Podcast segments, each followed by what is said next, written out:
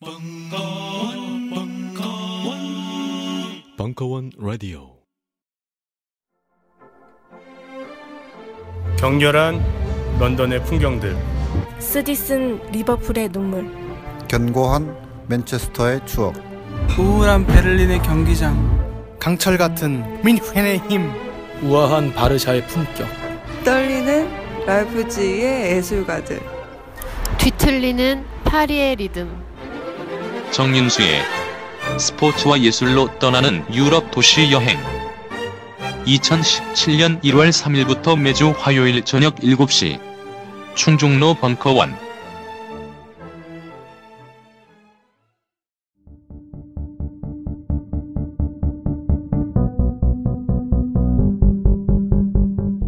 강한의 대중문화사 시즌3 제1강 청년 문화의 방향 전환과 티네이저 영화의 폭발 2016년 11월 28일 강연 일부 시청각 자료는 유튜브 링크를 이용하세요. 안녕하십니까. 아, 음, 이제 벌써 어, 시즌 3가 시작됐습니다. 76년부터 이제 95년 사이 이제 우리 점점 우리의 우리의 시대 그렇게 말하기에는 너무 늙었나 우리가 점점 우리의 시대로 다가가고 있어요. 음, 어, 사실 이번 시즌 3는 어, 한국 대중문화사에서 이제 본격적인 문화 산업의 시대, 어, 명실상부한 어, 시장의 대중문화가 확립되는 시기입니다. 그렇기 때문에 사실상 어쩌면 이제 드디어 어, 우리가 대중문화라고 부르는 어, 어떤 그런 어떤 개념들이 우리의 일상 속에서 우리의 일상을 일상적으로 재구성하는 이제 본격적인 어떤 그런 시대가 되겠어요. 그렇기 때문에 어, 정말 아주 압도적이고 폭발적인 많은 어떤 문화적 양상들이 어, 일어나게 됩니다.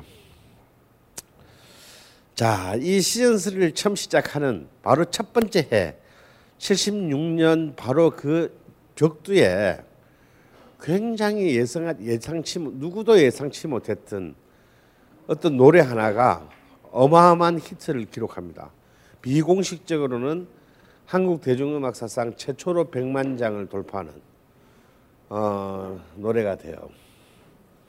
그 노래로 한번 시작해 보겠습니다. 꽃피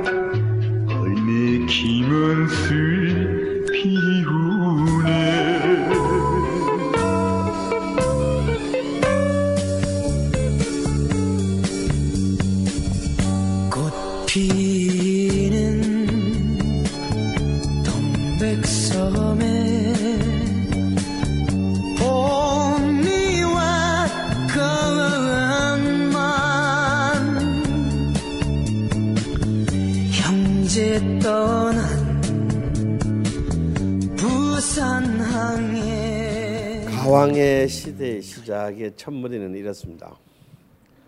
정말 이 시대적 배경을 놓고 보면 하, 굉장히 우리 흔히 하는 말로 촌발이 그냥 확실하게 날리는 풍경이죠. 이게 당시 27살의 청년 조용필의 모습이었어요. 근데 앞에 이상한 노래를 들었습니다. 그죠? 돌아와요 충무항에. 이 1976년 3월 달에 무시무시한 부산에서부터 이, 이 노래는 참 희한하게 부산에서부터 히트를 시작했어요. 그래서 이게 북상해가지고 서울을 갖다 덮치게 되는데 어 그래서 많은 사람들이 조용필을 아직도 많은 사람들이 고향이 부산 사람으로 예, 알게 만드는 그 이유가 됩니다. 아시다시피 조용필의 고향은 경기도 화성이에요. 어, 그런데 사실 이 노래는요 76년도에 밀리언 셀러를 기록하지만 어, 볼 처음 발표된 건 1970년에 김혜일이라는 트로트 가수에 의한 같은 작사 작곡가에 의한 돌아와요 충무항해라는 완전 족보 없는 노래였어요. 뭐이 노래를 아는 사람도 없어 정말. 근데 이 노래는 그냥 뭐 발표만 되었지 제대로 이렇게 알려지지 않고 죽었어 죽었다가 1972년에 조용필 무명 시절의 조용필이 이 노래를 돌아와요 부산 항해로 또 작사가가 야 아무래도 충무는 너무 작은 도시니까 좀 큰 도시로 바꾸자 그래가지고 부산항해라는 가, 가사만 개사해서 토, 그 당시 대학생 분위기인 통기타 음악으로 발표를 했어요. 조용필이 완전 무명 시제. 그런데 역시 이 노래 역시 아무런 비명도 질러 보지 못하고 죽었습니다. 그러다가 76년에 조용필이 락 밴드 스타일의 편곡으로 본래 이 노래는 타이틀곡이 아니었고 너무 짧아요라는 락 음악이 타이틀곡이었는데 그 타이틀곡 뒤에 이렇게 빈칸을 채워야 되잖아. 그래서 옛날에 불렀던 돌아요 부산항을 아무 생각 없이 이제 락 밴드 형태로 넣었는데 정작 히트는 돌아요 부산항해가 하게 돼요. 그러니까 사실 이 노래 하나가 히트하는데 지금 굉장히 족보를 족보가 이제 복잡한. 그런데 도대체 그 전에는 전혀 히트하지 못했던 노래가 이때 왜 히트했나? 이때는 두 가지 이유가 있어요. 하나는 어 당시 이제 그 박정희 정부가 계속 이제 계속 정치적인 정당성을 상실하면서 굉장히 이제 막 지옥으로 이제 서서히 빨려 들어갈 때란 말이에요. 그러니까 어떻게든 많은 국내외적 이벤트가 필요했어요. 여러분 알다시피 72년 유신을 깜짝 쇼를 하기 위해서 그 유신을 선포하기 위해서 4개월 전에 뭐 했습니까? 어 갑자기 남북 적십자 회담하면서 뭐곧 통일될 듯이 분위기를 잡았죠. 하지만 그건 완전히 양 이 남북한의 두 독재자가 불린 완전 사기 쇼였습니다. 그래서 북한은 그 뒤로 이른바 김일성 유일 영도 사상 체계로 가고 남한은 박정희 유신 정국으로 가요. 그러니까 이제 이거 웬만한 거 가지고는 이제 뭐 웬만한 사기 가지고는 먹히지가 이제 않게 되는데 이때 이제 어떤 일이 일어났냐면 제일 동포 중에서 제일 동포가 60만 그 당시에만 이미 60만 명인데 제일 동포 중에서 남한이 고향인데 고향에 못 오는 제일 동포들이 있었어요. 무슨 뜻이냐면요. 제일동포는 철저하게 민단, 조총련으로 나눠져 있었단 말이야. 그러니까 북한을 지지하는 북한 사회주의를 지지하는 조총련, 남쪽의 자본주의를 지지하는 민단. 그러니까 이게 자기의 출신지 고향이랑 상관없이 내가 조총련계면 남한에서 받아주지 않았고 내가 민단이면 북한에서 받아주지 않았습니다. 그래서 이제 이게 이제 일종의 그 실향민 고국 방문의 첫 번째 물꼬가 여기서 터지는 거예요. 남북한 그 실향 이산가족 찾기 전에 아니 딴 데도 아니고 바로 일본에서 제일 교포로 살고 있는데 아니 고향이 뭐 조총련이면 어때? 고향 그 사람은 어차피 일본에서 살고 있는데 고향이 남쪽인 사람들이 죽기 전에 고향 방문은 인도적인 견제에서 해주자. 그래서 이제 박정희가 박정희 정부가 어, 또 하나의 이제 그 일종의 화해 남북 화해 제스처로 어, 조총련계 일본 제일동포의 남한 고향 방문을 성사시켜요. 그러면 그 일본에서 인 사람들이 어떻게 왔냐?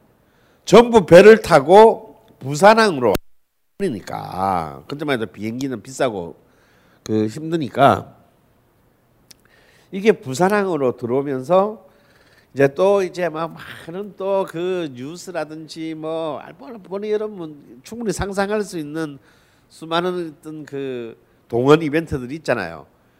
그러면서 그러니까 갑자기 이제 이 제일동포 조총련계 모국 방문단의 어떤 그 여러분 80년대 왜 이상가족 찾기 할 때 우리 진짜 몇 달 동안 사실은 우리 집은 이상가족 한 명도 없는데도 그냥 내내 보면서 같이 울고 막, 막 이런 이런 거 있잖아요.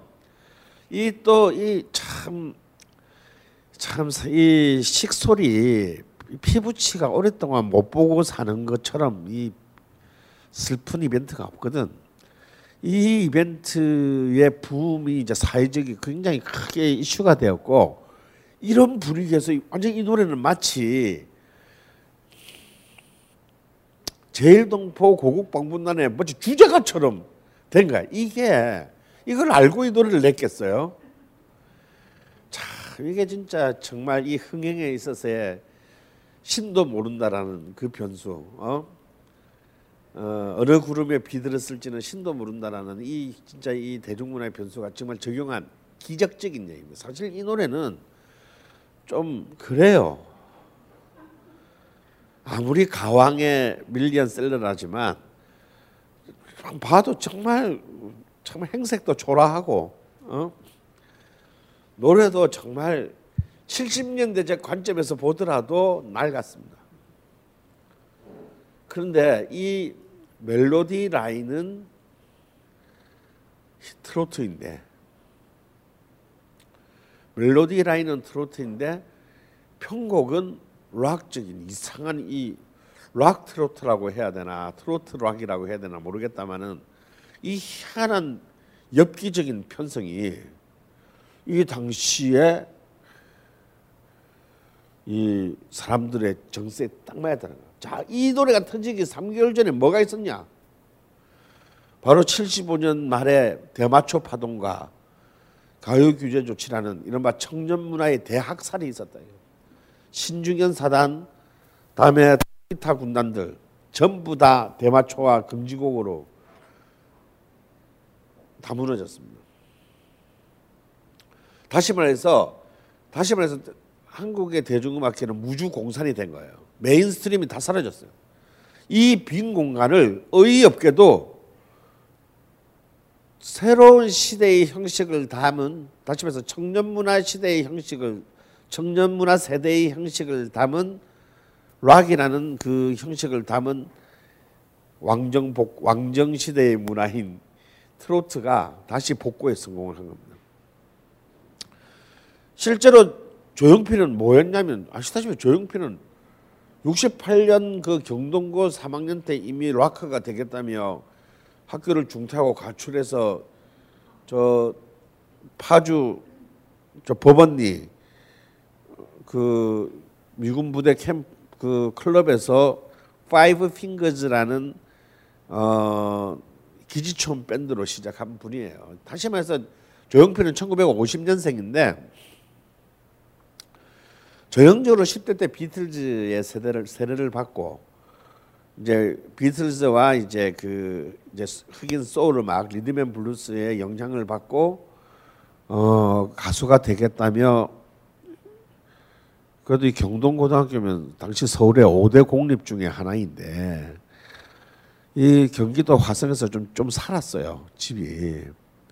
그래서 아들을 갖다 서울로 유학을 보내놨더니 공부는 안 하고 딴따라가 되겠다며 그냥 고등학교도 안 마치고 이 이때부터 이제 한국 대중음악사는 중퇴자들의 시대로 중퇴자들이 지배하는 시대로 접어들게 돼요.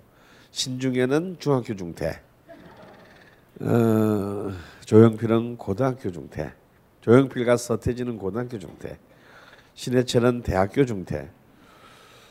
아예 가지를 말지 왜 가가지고 꼭 중퇴란지 모르겠어. 하여튼 어, 그래서 사실 조용필은 68년부터 활동을 했지만 굉장히 기나긴 무명 생활을 겪었고 이 노래를 발표할 때쯤에는 이제 그림자라는 이제 이른바 나이트 클럽 밴드. 이제 그 당시는 이제 언더그라운드라고 볼 수 있죠. 나이트 클럽에서 연주한 그림자라는 나이트 클럽 밴드의 리더였어요.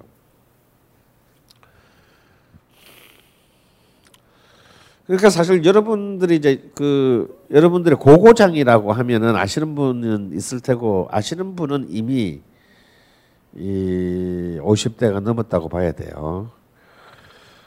여러분들 혹시 여러분 세대가 처음으로 무도장에 갔을 때 음악 어떻게 틀었어요? 음악이 어디서 나왔어요?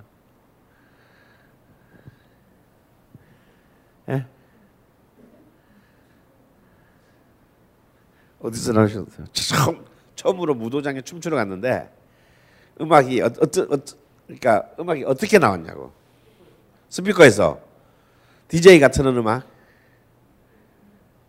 라이브 라이브 아니고 그냥 DJ가 트는 음악이에요. 그렇죠. 제가 처음으로 무도장 갔을 때가 1979년 종로 3가에 있는 국일관인데요.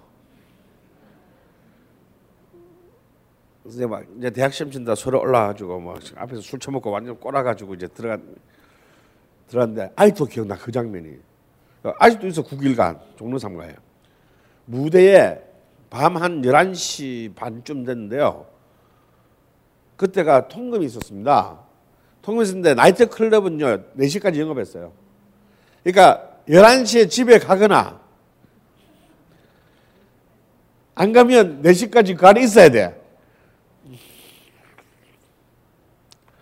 무대에 락 밴드가 있어요.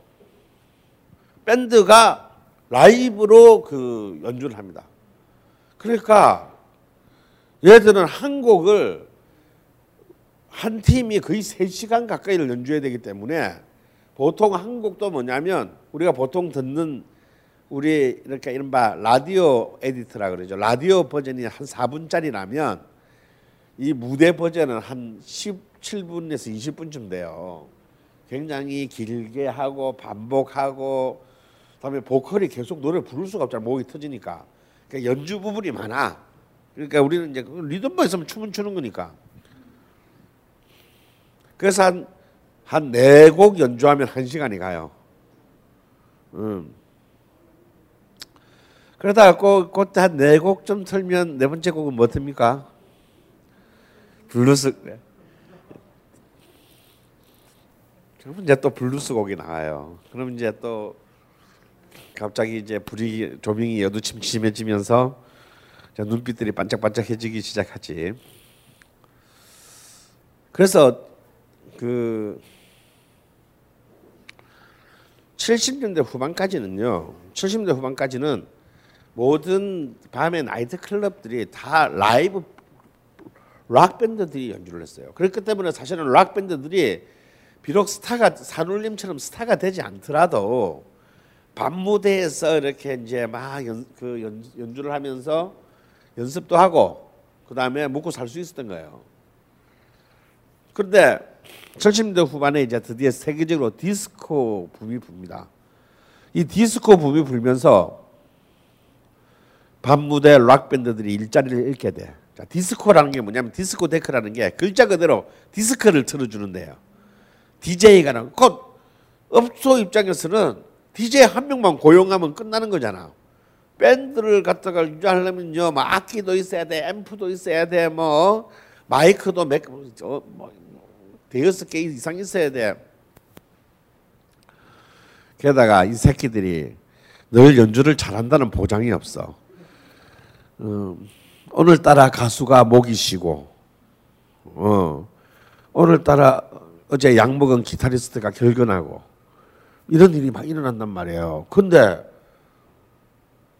DJ는 한 명만 나와서 팍만 틀면 되니까 비용이 확 주는 거야. 그래가지고 이제 이 사실 세계적인 디스코 붐이 한국을 상륙하면서 한국의 락 밴드가 락 밴드의 이른바 이 그 뭐라고 해야 되나 원천적인 어떤 그 이 저수지 자기들이 그 기반들이 완전히 사라지게 됩니다. 조용필 역시 바로 이런 그 나이트클럽 밴드의 일원이었어요.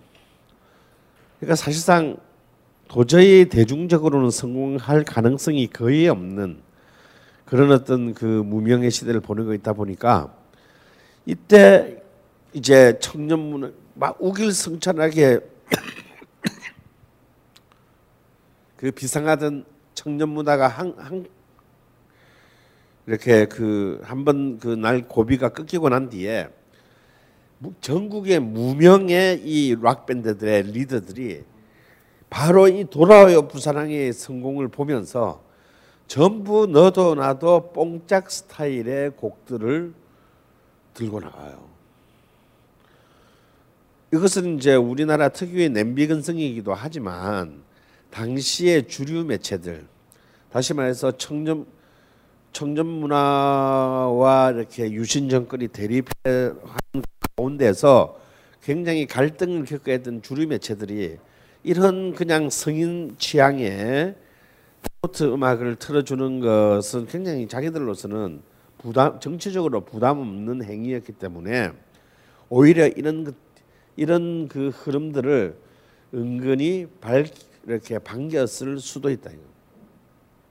이렇게 해서 그 전까지 락커였던 밤무대에 정말 그래도 나름 한 컬씩 하는 락커였던 애들이 하루아침에 뽕짝 가수로 돌변해서 이른바 mainstream 무대, TV 무대에 등장하기 시작합니다. 그 중에 가장 대표적인 인물은 사실은 이 사람은요 이미 락커로서도 대중적인 인기를 누렸던 사람이에요.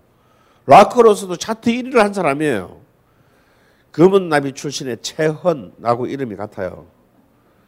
예, 최헌 이 사람은 락커로서도 굉장히 성공을 거둔 사람인데 아예 완전히 76년부터 트로트 계열로 돌아서서 어마어마한 히트곡을 연속적으로 터트려요. 가장 대표적인 게 이제 오동립이라는 노래인데 뭐 하여튼 이런 76년부터 79년까지 계속 이런 트로트 락적인 분위기의 노래들을 연속해서 터뜨립니다. 다음에 울산 출신의 이 또 혼혈아 중에 한 명인데요. 윤수일은 이제 솜사탕이라는 그 그룹의 보컬리스트인데요. 이 역시 사랑만은 않겠어요라는 그 아주 야시꾸리한 트로트 락으로 어, 차트 1위를 했고 다음에 굉장히 잘생긴 락커가 있었는데 트리퍼스라는 밴드의 김훈이라는 리드싱어가 있었어요. 이 김훈 역시 나를 두고 아리랑이라는 노래로 차트 1위를 합니다. 그리고 또 놀라운 사람이 한 명 있죠. 메신저스라는 굉장히 연주 잘하는 그룹인데 여기에 베이스를 쳤던 조경수라는 사람이 솔로로 데뷔해서 또 차트를 하는데 이 조경수는 조승우의 아버지예요. 조승우 알죠? 영화 배우이자 뮤지컬 배우. 음.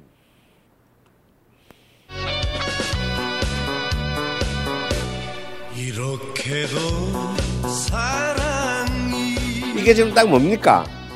자, 이 이후에 그른바 변두리 스탠드바를 그 이후로 30년간 지배하게 되는 바로 그 분위기예요.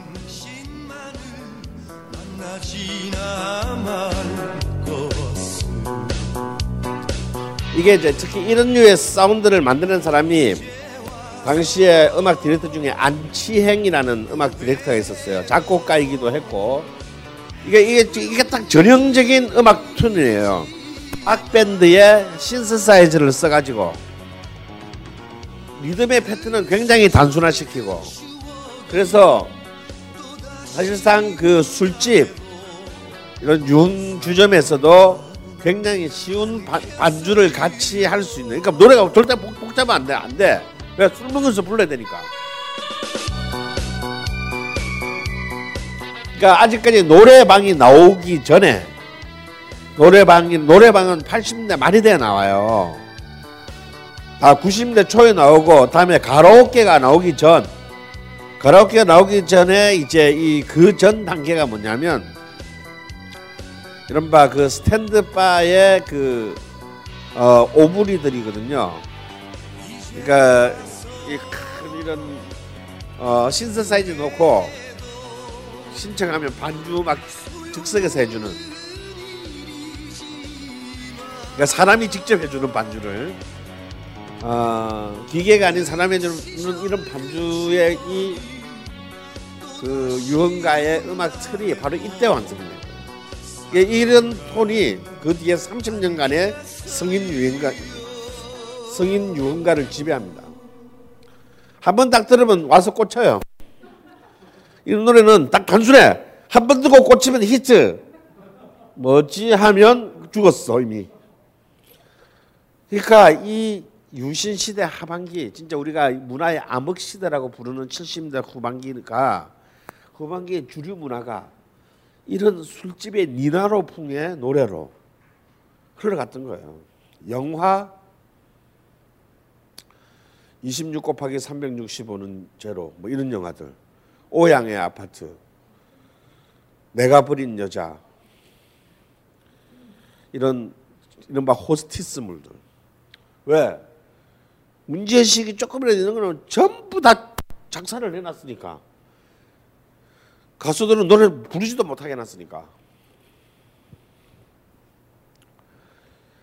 자 이런 이런 새로운 주류의 대표자가 된 이른바 락 밴드 언더그라운드 락 밴드 출신의 어, 보컬리스트만이 이런 이제 그야말로 송, 송유적인 이런 그 단순 유흥 지향성의 노래만을 부른 게 아니에요. 어, 1976년 박정희 대통령의 연두 교시는 바로 이제 그 대마초 학살을 끝낸 뒤에 바로 그 76년 1월 달에 이게 바로 박정희가 연두 교시에서 한 말이에요. 공산당과 싸워 죽느냐 사느냐를 결정하는 중대한 마당에 처한 지금 젊은이들이 대마초를 피우고 있다는 것은 나라를 망치는 것이다. 이게 대통령이 연두 교시에서 할 말이냐고 이게.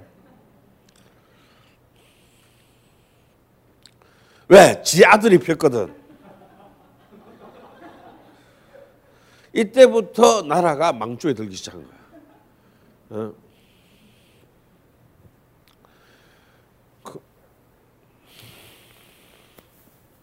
이렇게 해서 지 아들이 지, 지 아들이 이제 박지만이 대마초 피운 걸 추적을 해보니 이제 박지만이 그때 또 중앙고등학교 졸업했는데 했더니 또 이제 그런 가수들 연예인들이 엮여 나오고 그렇게 해서 줄줄이 이제 아작을 냈지만 그런다고 해서 이 문제 이 대세를 바꿀 수 있는 건 아니에요. 근데 사실은 자 이거 사실 우리가 75년 말에 이 대마초 파동을 한번 잘 한번 생각해 볼 필요가 있는데 제가 지난 지난 시, 그 시리즈 마지막에서도 약간 언급했지만요. 1975년 12월 시점에서 대마초를 핀다고 해서 이것이 우리나라의 형법상 불법이 아니었어요. 대마초를 피거나 소지하는 것이 우리나라 당시의 법률로는 불법이 아니었다라는 거야. 자, 대마 관리법은 1979년도에나 입법됩니다. 향정신성 의약품에 관한 법률은 1980년에나 입법돼요. 그러니까 사실은 법률적으로 이것이 범법 행위다라고 규정할 수 없는 애매한 상황에서 다시 말해서 대마초를 마약이냐 아니냐로 분류 아직 되지 않은 그런 상황에서 대마초를 그냥 마약으로 몰아붙고 대마초를 피는 것이 불법이며 범법이라고 몰아간 것은 사실은 대통령 혹은 그 시대 정부의 자의 자의적 해결이 해석이에요. 그냥 어떻게든 얘들을 보내야 되었기에 굉장히 자의적으로 사람들은 뭐 우리가 뭐 우리가 법정 다 우리가 뭐 법정 끼고 매일 다니고 있지 않잖아. 그냥 그게 나쁜 거예요? 하고 이렇게 나쁜 건가 보다. 하면 안 되는 건가 보다라고 했는데 마약의 도시 부산이 고향인 저로서는 제가 이번에 책에서도 당당하게 제가 제, 제 썼지만 저는 담배보다도 대마초를 먼저 피운, 피운 사람이고 어 사실 제가 성적할 때만 하더라도요 부산 뭐 백악관 나이트 같은 데 가면요 그냥 그냥 팔았어요. 몰래 판 것도 아니야. 그냥 내놓고 팔았어. 암스테르담처럼. 근데 어느 날 이게 불법이래. 조까 그러면서 우리는 계속했지 근데 점점 구하기가 어려지기 시작했어요.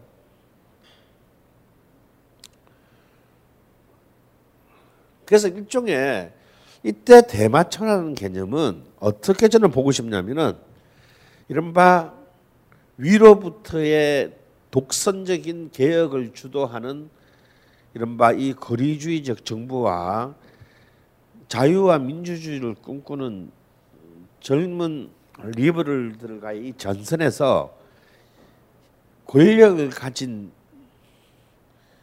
이 지배 집단이 그 지배 집단에 항거하는 젊은 세대들을 무력화시키는 일종의 문화적 상징과 표지로 작용했다는 생각이 드는 거예요.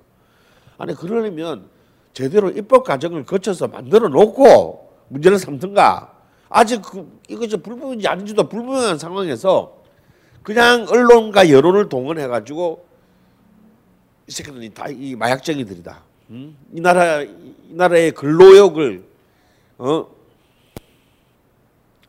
파괴하는 반국가 사회 사범이다. 풍속 사범이다. 이런 쪽으로 이렇게 몰고 간 굉장히 비겁하게 그 몰고 간 하나의 어떤 그 도구에 불과했다는 거죠. 그렇게 해서 수많은 금지 아닌 금지, 금서 아닌 금서, 수많은 금지곡 아닌 금지곡들이 만들어지고 역설적으로 이미 로마 가톨릭의 수도원에서 수도원은 언제나 중세시대 때부터 매주 금지, 금서 목록에 발표되죠. 수도사들 절대 읽어서는 안 되는 책. 그렇지만 그, 그 블랙리스트가 바로 이제 베스트셀러 순위이기도 하거든요. 왜냐하면 사람들이 가만히 있으면 모를 건데 이거 읽지 마 그러면 사람이 그런 거예요. 그게 뭔지 그거부터 보고 싶은 거지. 그래서 사실은 바로 어떻게 보면 역설적으로 박정희 정권이야말로 70년대의 청년 문화를 사실상 그 문화가 가지고 있었던 가치나 힘보다 더욱더 가치 있게 신화시켜준 1등 공신이기도 한 것입니다. 만약에 이렇게 상상을 해보죠. 1971년에 아침 이슬이 나왔을 때 만약 박정희 정권이 그걸 가지고 아무도 관심이 없었다면 저는 제가 볼 때 그 노래는 아무도 모르고 끝났을 가능성이 굉장히 높다고 봅니다.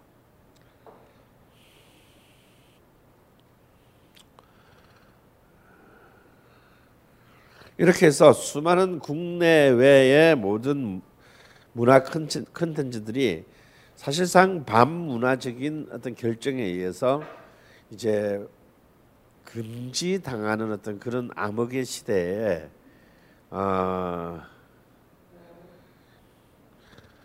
어, 아까 말했지만 단순히 그런 그 언더그라운드 락커들만이 세속적으로 타락한 것이 아니라 76년이 되면요 이미 기존의 기존의 청년 문화의 기수들 중에서도 대마초에 안 걸리고 그냥 그래도 활동하는 사람이 있을 거 아니에요.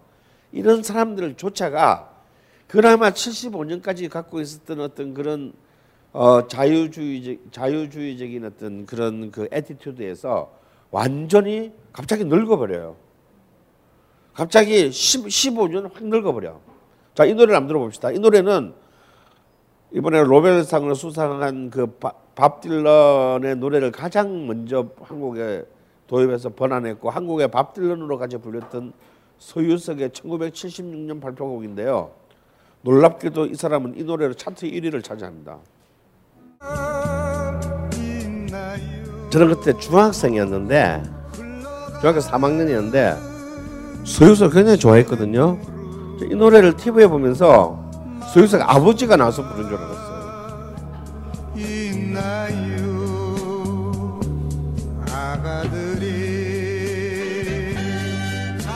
그러니까 뽕짝은 아니지만 도저히 그런 아주 날카로운 어떤 일종의 세태풍자의 노래를 불렀던 가수라고는 도저히 어, 식별할 수 없는 노래예요. 근데 이분은 참 재밌는 분이야. 저도 이렇게 그 옛날 그 음악 평론가 시절에 자주 뵀는데 참 재밌는 분이에요. 또 이러다가 80년대 말이 오면요. 한돌의 그 아직도 그 독도에 관한 최고의 명곡으로 남아 있는 홀로 아리랑 같은 또 한국 포크 음악의 명곡을 또 잊을만 하면 한 20년에 한, 한 번씩 어, 또 명곡들을 나- 또 남겨요.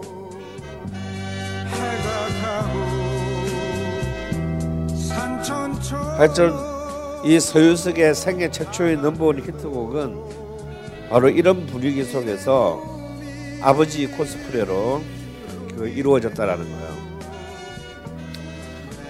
아 그의 잠정적인 연인이자 연인의 역할도 했던 그리고 한국 청년 문화의 어쩌면 상징과 같은 보컬을 갖고 있었던 양희연 역시 예외는 아니었어요. 양희연 양희연의 첫 번째, 두 번째, 세 번째 앨범까지의 그의 음악적 파트너는 여러분도 잘 아는 김민기였습니다. 그러나 김민기는 더 이상 음악 활동을 할 수 없었기 때문에 어, 70대 중반이 되면 그런 이제 사실 양희연은 작곡을 할 수가 작곡 능력이 없어서 어쩔 수 없이 이제 그 작곡가 파트너를 만날 때마다 음악이 바뀌어. 그래서 이 70대 중반이 되면 어 그는 같은 서울대 출신의 이주원이라는 작곡가이자 그 싱어송라이터랑 파트너십을 맺게 돼요. 자 그런 양희현이 이제 고작 25살의 나이에 어떤 노래를 또 부, 부르냐면 77년에 이 노래는 차트 1위를 기록합니다.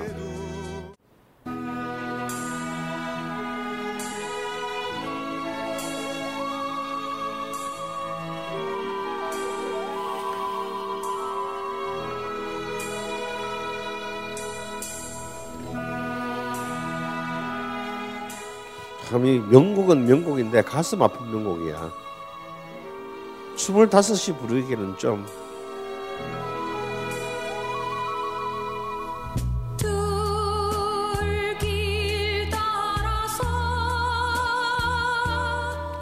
진짜 노래 잘 부르세요 이때.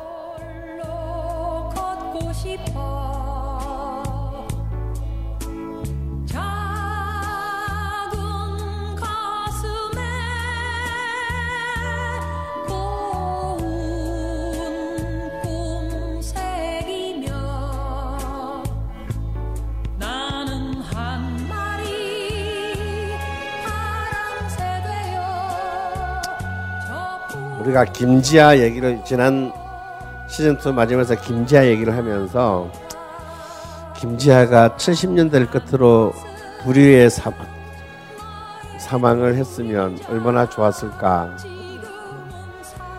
그랬으면 우리는 정말 세계적인 신화를 가, 가지게 됐을 텐데 예술가는 참 죽는 게 참 중요하다. 저는 양현에 대해서도 똑같은 생각을 하게 돼요. 양현의 그 91년 그 이병호와 한 그 기가 막힌 음반을 끝으로 만약에 뭐 교통사고로 어디 스- 사망하셨으면 정말 신화가 되었을 텐데.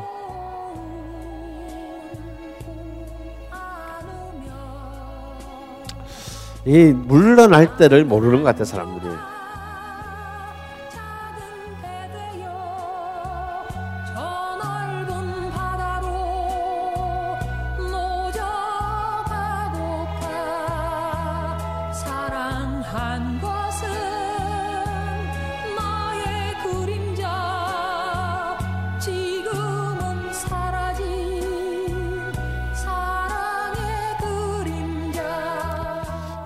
단순히 예술적으로 음악적으로 이러한 어떤 후퇴를 하는 것은 별로 중요한 거 아니에요. 그럴 수 있죠.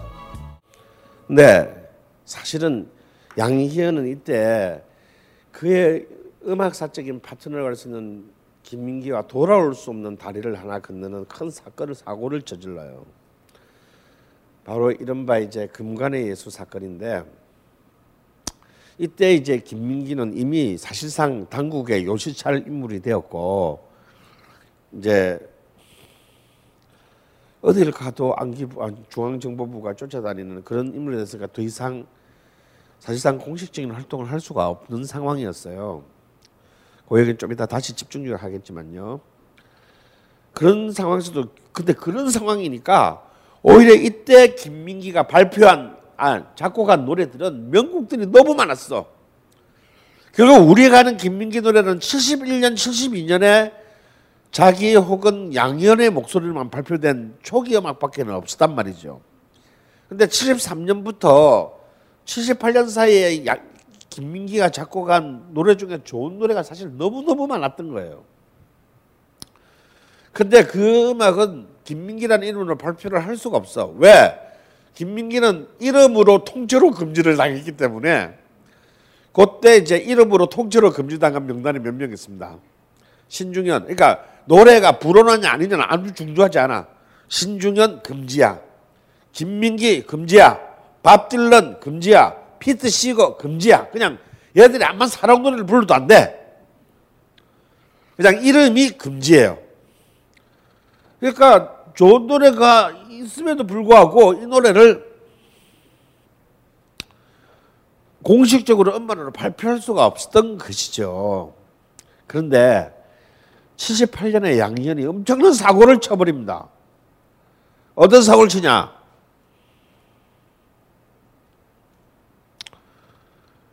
아 민기 오빠가 부천의 공장에서 공, 봉제공 김민기가 먹고 살기가 힘들어서 진짜로 먹고 살기가 힘들어서 선배가 경영하는 부천의 그 보세 봉제 보세 공장에 격리로 일한 적이 있어요.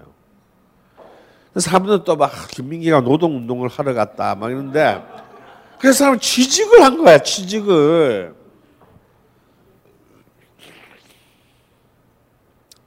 취직을 했는데 그 당시에 여공들이 다 국졸이란 말이에요. 그러니까 영어 알파벳도 몰라. 근데 이게 해외 물건을 파는 인형을 만드는 곳이어서 다 영어로 라벨했는데 무엇이 뭐 알파벳은 읽을 줄 알아야 뭘 할 거 아니야. 그래서 저녁에 이 여공들에게 알파벳을 가르친 거예요. 이게 의식화 교육이 되는 거예요.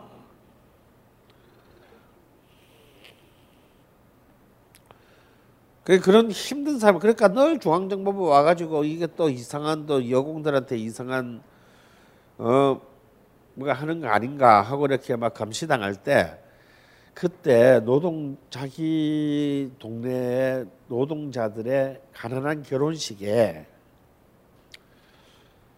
솔직히 지난 26일 날 토요일 날 강화문 나가셨 나가신 분 예, 엊그저께 양희연이 나와서 상록수를 불렀죠.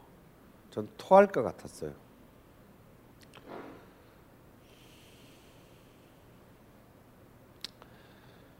사실 그 노래는 아시다시피 고 노무현 대통령이 가장 사랑한 두 개의 노래 중에 하나입니다. 어, 제가 노무현 대통령 그 3주기 추모 앨범을 프로듀스 했는데 그때는 정말 찍힐까봐.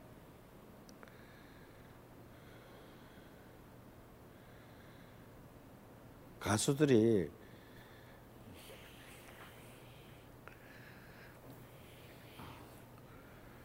그러니까 그 추모 앨범 아니 무슨 지나가는 개가 죽은 것도 아니고 한 나라의 대통령이 죽었 불행하게 죽었고 그것을 추모하는 앨범을 만들겠다고 한데도 쫄아서 노래를 안 불렀어요. 근데 이제 대통령이 이제 개가 되니까 나와서 노래 부른 꼬라지를 보내가 그냥 악을 확 다들 찢어버리고 싶더만. 음. 나 같으면 쪽팔려서 못 나올 것 같은데. 내가 작곡가라면 공영 가처분 신청을 했을 거야. 아마 민기 형도 저랑 똑같은 마음일걸요. 너 같은 쓰레기가 부를 노래가 아니야 이 노래는.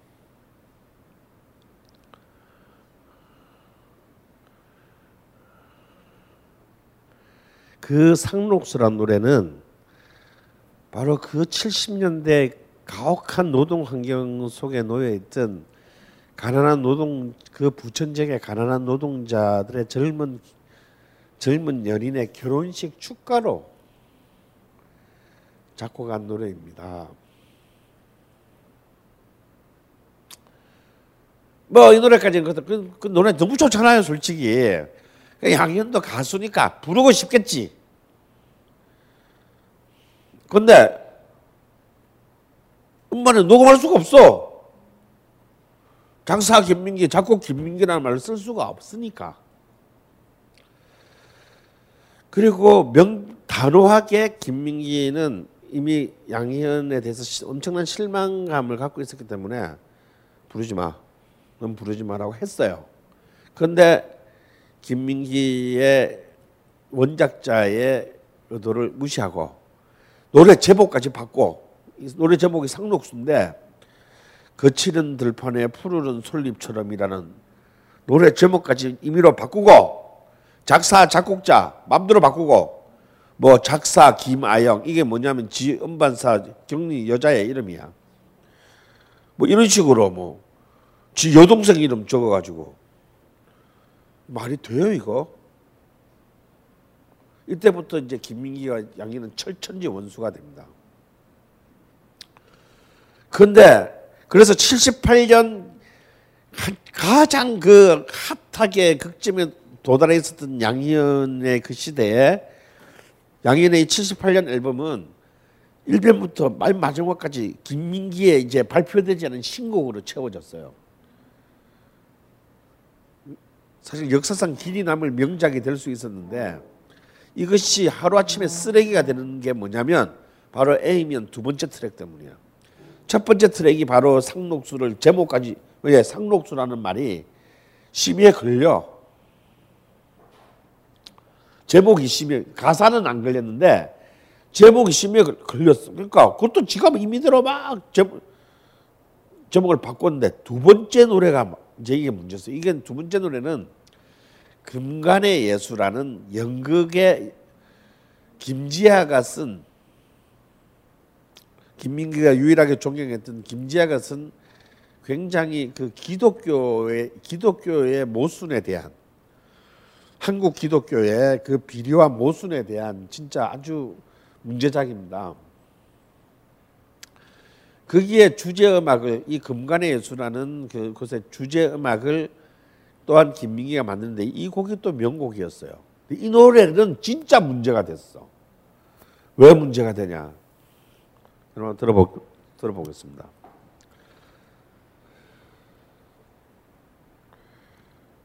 자, 이거는 나중에 90년대 김민기가 자기가 녹음한 본래 오리지널 가사예요. 가사를 잘 들어보세요.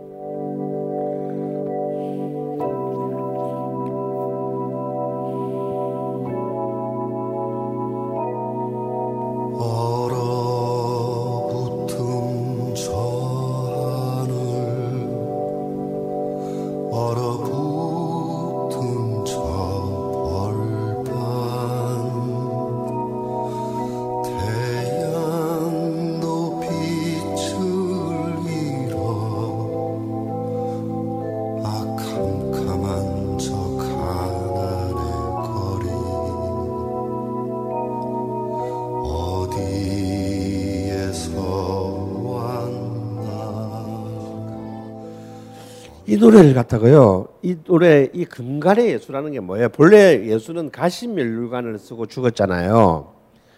그 그것이 금갈의 예수라는 거는 가난한 자 더 이상 예수가 가난한 자의 편이 아니라 어, 부자와 가진 자의 편이라는 왜 어떻게 예수가 가심 일관이 아니라 금관을 쓸 수 있어요. 이 한국 그 부평 기독교를 비판하는 노래인데 이 노래를 갖다가 양희은이 갖다 쓰면서 동진이 당연히 이 노래가 심에 통과할 수 있겠어요, 없겠어요? 불가능하죠. 본래 이 노래의 제목은 주여 이제는 여기에거든요. 근데 양희은은 심의를 받으면서 이 노래를 어떻게 바꿨냐면 주여 이제는 그곳에로 바꿉니다. 여기 그곳이 또 뭐냐면 북한이야.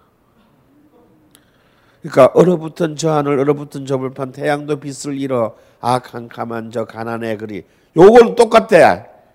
근데 본래 양 김민기 노래는 이게 남한인데 요걸 북한으로 그냥 보낸 거예요. 오 주여 이제는 저기에 이렇게 그러면서 이절 가서는 노골적으로 얼어붙은 땅뭐 이렇게 나와요. 이거는 내가 작곡가면 살해했어. 어떻게 노래를 떠시 이건 이거는 있을 수가 없는 일이에요. 아무리 자기가 그 노래를 부르고 싶다고 해도 그래서 상록수 같이 뭐 제목이 심의에 걸려서 뭐 푸르는 들판에 아, 저 푸른 들판에 푸르는 손잎처럼 이까지는 이것도 사실은 말이 안 되지만 익스큐즈가 될 수 있다고 칩시다. 근데 주여 이제는 여기에라는 노래를 주여 이제는 그곳에라는 노래로 바꾼다는 거는 이거는 인간이 할 수 없는 짓이에요.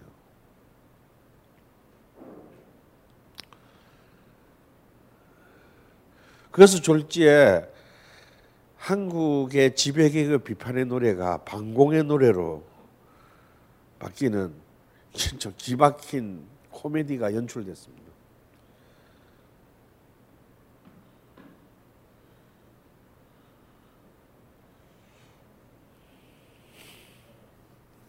하지만 이때 그 김민기의 사실은 예, 작곡가로서의 김민기는 가장 이제 이 절정에 올랐을 때인데요.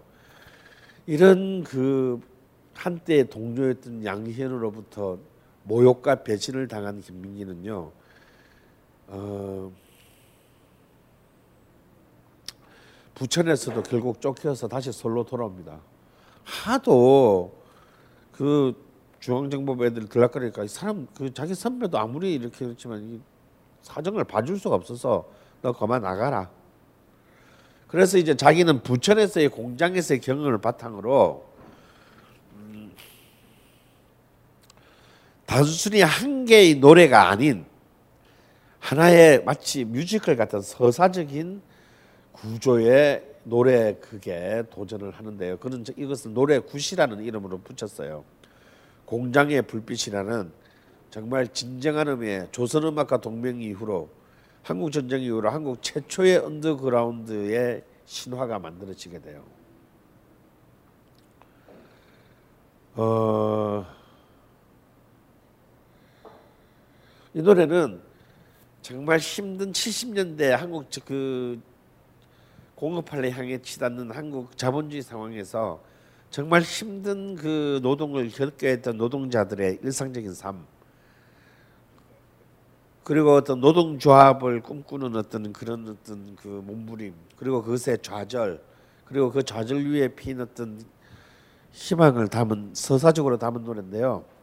정말 김민 그 김지아로부터 이어받은 풍자 정신에서 김, 김민기 특유의 서정주의가 가장 빛난 정말 한국의 진정한 어떤 그 어, 언더그라운드 정신의 끝 최고봉이라고 할 수 있습니다.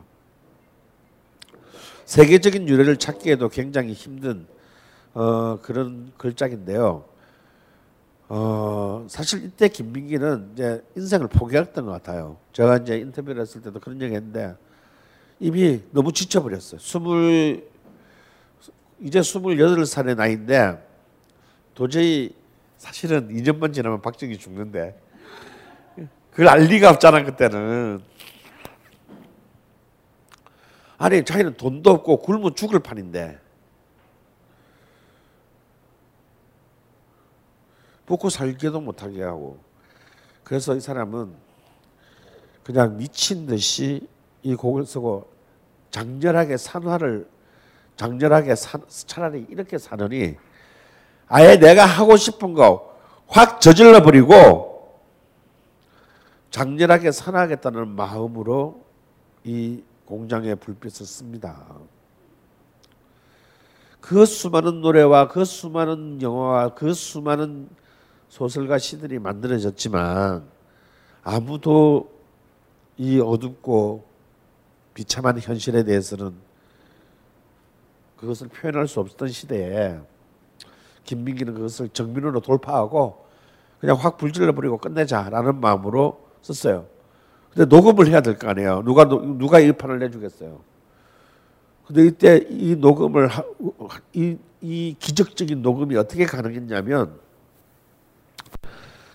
당시 최고의 슈퍼스타였던 통기타계의 자신의 선배이기도 했던 송창식이 자신의 원효로 스튜디오에서 녹음해? 씨발 멋지지 않아요? 이거는 정말 그 사람의 커리어가 끝날 수 있는 무시무시한 일인데 그 후배에게 아 그래 씨발 해. 그것도 가장 그 시대 한 나라의 정상을 달리고 있었던 슈퍼스타가 난 그런 것들이 그 70년대 세대가 가지고 있는 비록 80년대 세대보다는 전투성은 좀 떨어질지는 몰라도 진정한 어떤 이 진정한 자유주의의 어떤 그 저력이라는 생각이 들어요. 그래서 그는 거기서 녹음을 합니다. 이걸로 많은 사람이 무너뜨릴 수 있는데도 불구하고 하고 약 천 개의 불법 테이프를 만들어서 전국에 발송한 뒤 도남동 자기 집에 딱 앉아가지고 체포를 기다려요. 왜냐하면 도망가는 도망가는 순간 많은 사람들이 다 다칠 것이니까. 근데 하루가 지나고 이틀이 지나고 일주일이 지나고 한 달이 지나도 그래서 집 밖을 못 나갔대 혹시 나갔을 때 체포를 올까봐 아무도 체포하러 오지 않았습니다. 그게 더 고통스러웠어요. 나중에 알고 보니 관계기관 대책회의가 열렸는데 그때가 78년 말이기 때문에 박정희 정권에 이제 완전 몰락하기가 시작됩니다. 몰락 1년 전이죠. 그래서 괜히 이걸 또 건드렸다 구속시켰다가는 제2의 김지아 사태가 날 수 있다고 해서 이건 분명히 이제 사주상으로 보면 김민기한테 이렇게 천을 기인이 있으면 분명해요. 분명히 구속돼 가지고 고문 당해야 되는데 모른 척하기로. 그래서 대신 언론도 언론도 조용하기로. 우리가 구속 안 시킬 테니 언론도 조용히. 그렇게 해서 아무 일 없었던 것처럼 그냥 넘어가 버리는 사건이 돼요. 그래서 아무도 다치지 않았다는 사실. 70년대 유신 시대의 가장 불온한 작업이 아무런 희생자도 한 명 내지 않고 끝났다라는 희한한 사실을 하려면 세게 하란 말이야. 슬프게 하지 말고 이 엄마 아버지한테도 사고를 확실하게 쳐야지. 확실하게 치면요 안 받습니다. 어슬프게 사고 치면 이제 선생님은 자, 그 공장의 불빛 중에 이제 야근이라는 대목을 먼저 볼 텐데요. 들을 텐데요. 이 노래를 들어보면 김민기가 이제 단순히 대학생 가수에서 그런 현실을 접하면서 얼마나 민중적인 어떤 그런 감수성을 받아들이게 된다를 보여주는 대목이에요.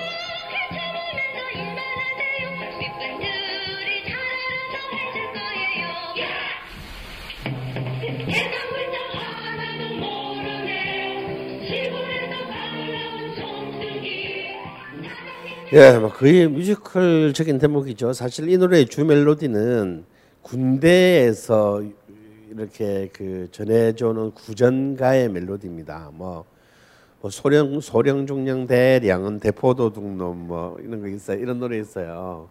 그, 그 구전, 군대 내 구전가의 멜로디를 따와 가지고 굉장히 여기에 이제 나중에 이제 그 중간에 전환하는 부분에서는 국악기들 을 쓰고 전통 가락을 끌어들이고 이 다양하게 변조를 합니다.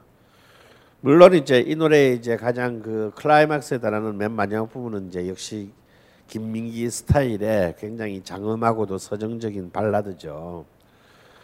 어, 이 마지막 그 이 공정의 불빛에 마지막 테마 음악은 이제 이 세상 어딘가에라는 노래입니다. 이 노래는 나중에 그 1990년에 어, 결의의 노래 시절에 조경 그 노차사 출신의 조경옥과 송창식이 바로 이 그 공정의 불빛을 탕생하게 했던 그 송창식이 듀엣으로 부른 버전이 굉장히 유명합니다.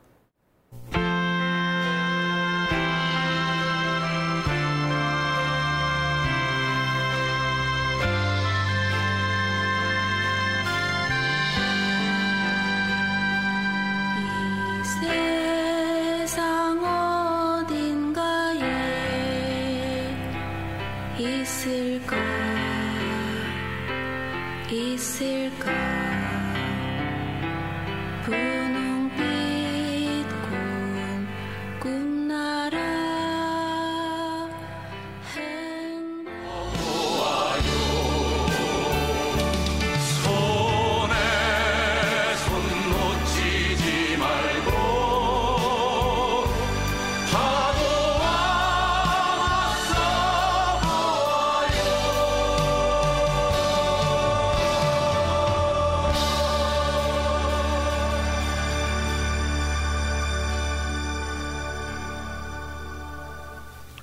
어, 사실 이 아, 공장의 불빛은요 굉장히 그 안에 있는 내용물보다도 그 형식 자체가 굉장히 중요합니다.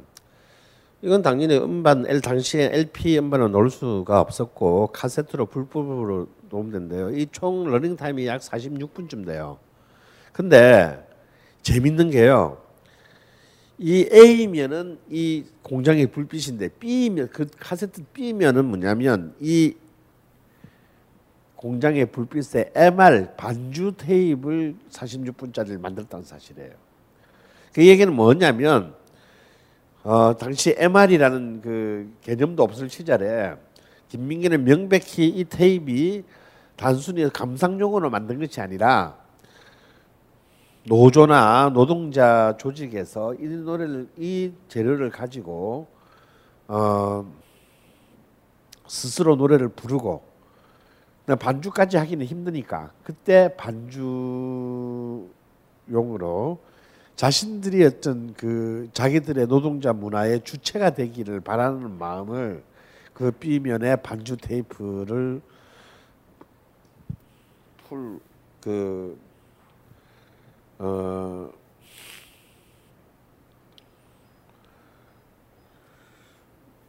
전곡의 반주 테이프를 담음으로써 어, 사실상 가로오케 문화의 새로운 시대를 열었다는 점에서 또한 굉장히 중요한 어, 그런 노래라고 할 수 있어요.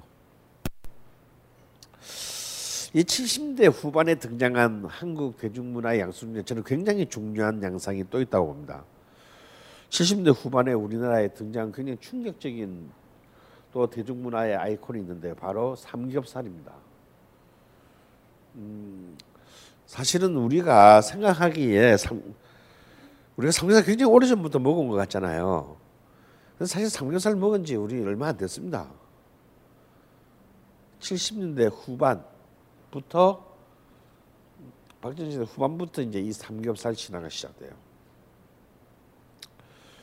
어, 이건 여러 가지 의미가 있는데, 어, 사실은 이제 이 부분에 있어서 한국의 인류학자들의 의견들이 많이 갈립니다. 왜 한국 사람들은 특히 소고, 돼지고기 부위 중에서 삼겹살을 선호하는가? 어, 사실은 일본 사람들이 선호하는 것은요 안심과 등심이에요. 소고기, 아 돼지고기에서 안심과 등심 혹은 전지살 이렇게 앞발이고요. 중국인들이 선호하는 돼지고기 부위는 뒷발이에요. 그러니까 족발 쪽. 족발과 그 주변의 살을 선호합니다. 근데 한국 사람들은 이제 뱃살, 삼겹살을 선호합니다. 근데 이제 그 한국이 70년대부터 이 삼겹살이 어떤 하나의 굉장히 중요한 그 외식 문화로 자리 잡게 된 데는 어 이때까지의 주요한 주요한 그 주장은 우리가 68년부터 이 양돈업을 이제 일본에 수출을 하는데 일본이 좋아하는 부위가 기름기가 지방기가 없는 등심과 안심 그리고 전지 부분이었기 때문에 수출하고 남은 어, 이 뱃살 부위를 한국 사람들이 어쩔 수 없이 먹게 돼서 그런 거다라는 것이 오랫동안의 설이었는데 지금 그 가설이 무너지고 있어요. 왜냐하면 그렇다면 당시에 그 삼겹살이나 그렇다 그랬다면은 그 당시에 돼지 국내 소비되는 어 국내 소비되는 돼지고기의 안심이나 등심 부분이 삼겹살 훨씬 비쌌어야 되는데 그 당시에도 삼겹살은 두 배 더 비쌌다라는 거예요. 어, 그렇기 때문에 이것은 단순히 일본의 수출의 문제는 아니고 한국 사람들 자체가 돼지고기에게서 돼지고기에서 원했던 것이 뭐냐면 굉장히 삼겹살의 풍요로운 지방을 원했다라는 거죠. 그리고 그 지방으로 인한 어 그 기름을 우리는 그 맛을 선호했다라고 저는 봅니다. 근데 우리는 이때 70대까지 아직까지 한국 사회는 본격적인 의미에서의 외식의 문화는 만들어지지 않았어요. 이때 유일한 대중적인 외식의 창구는 뭐였냐면 중국집이었어요. 근데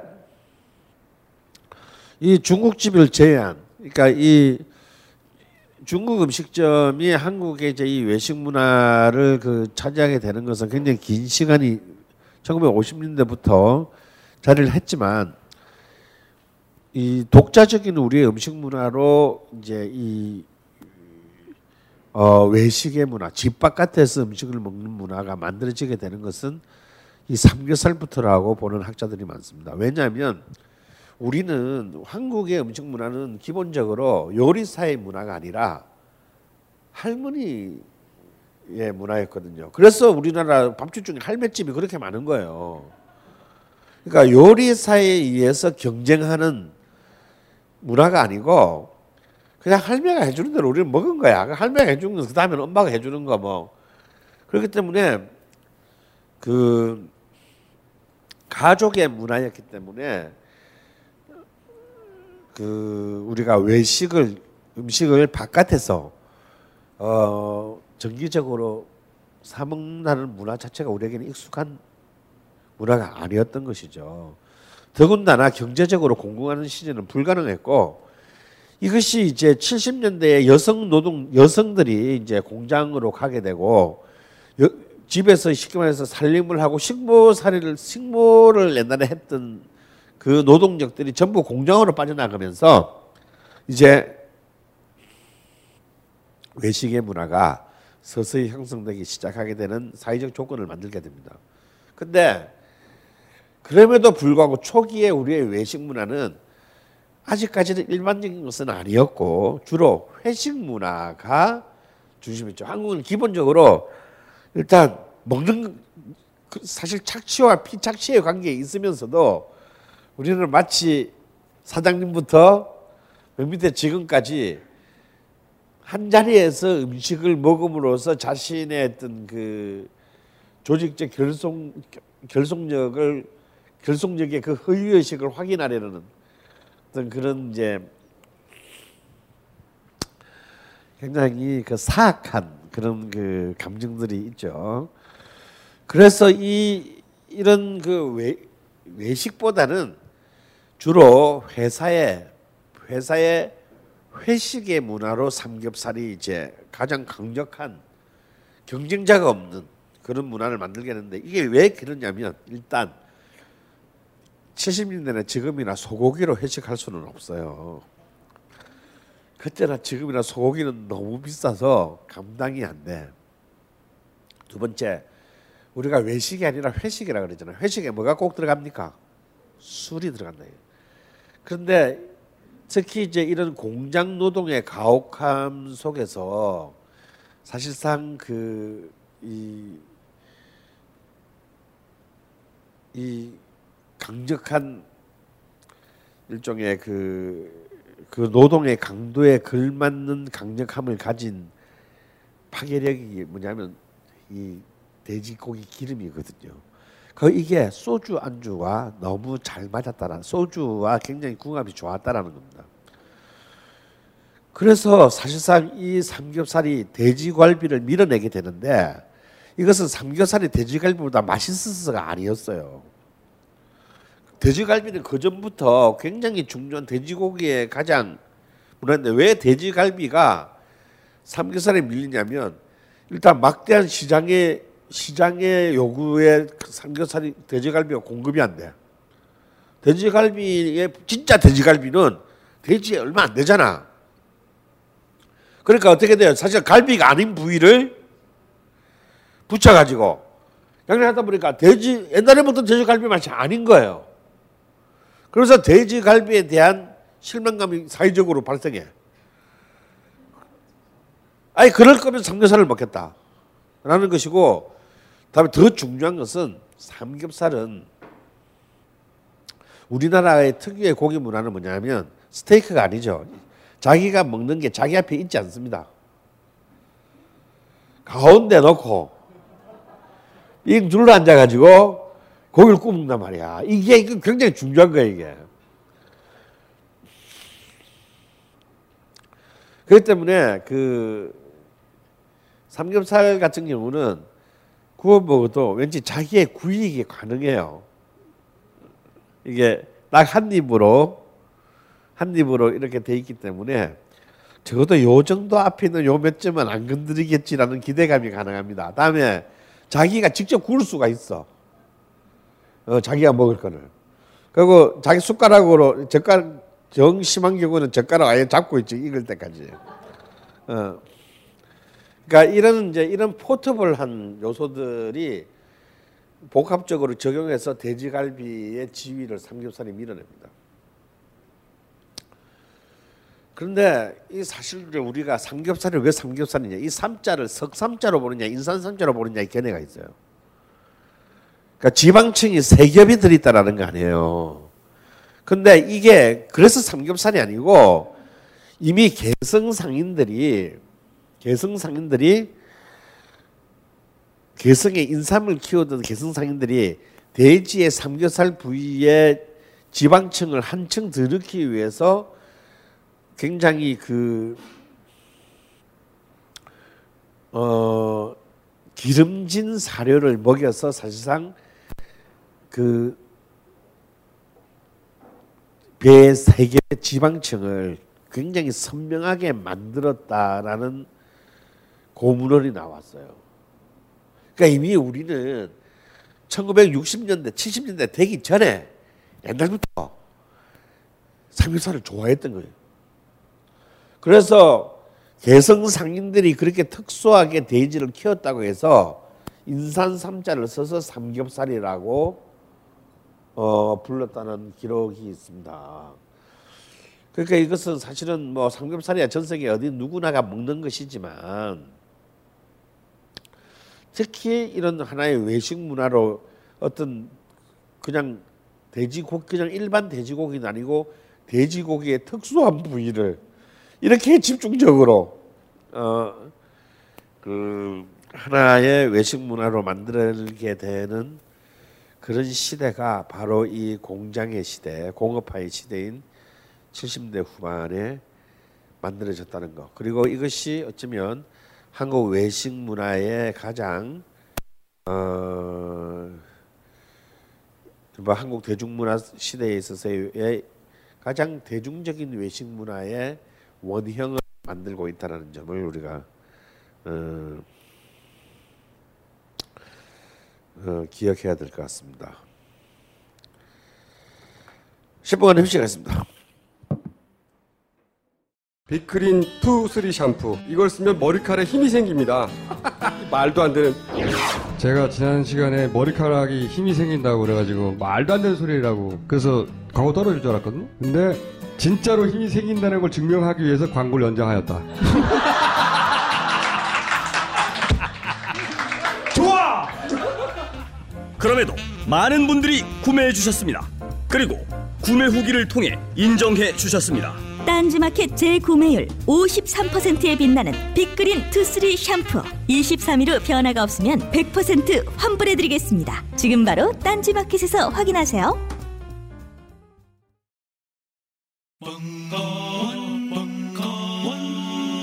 벙커원 라디오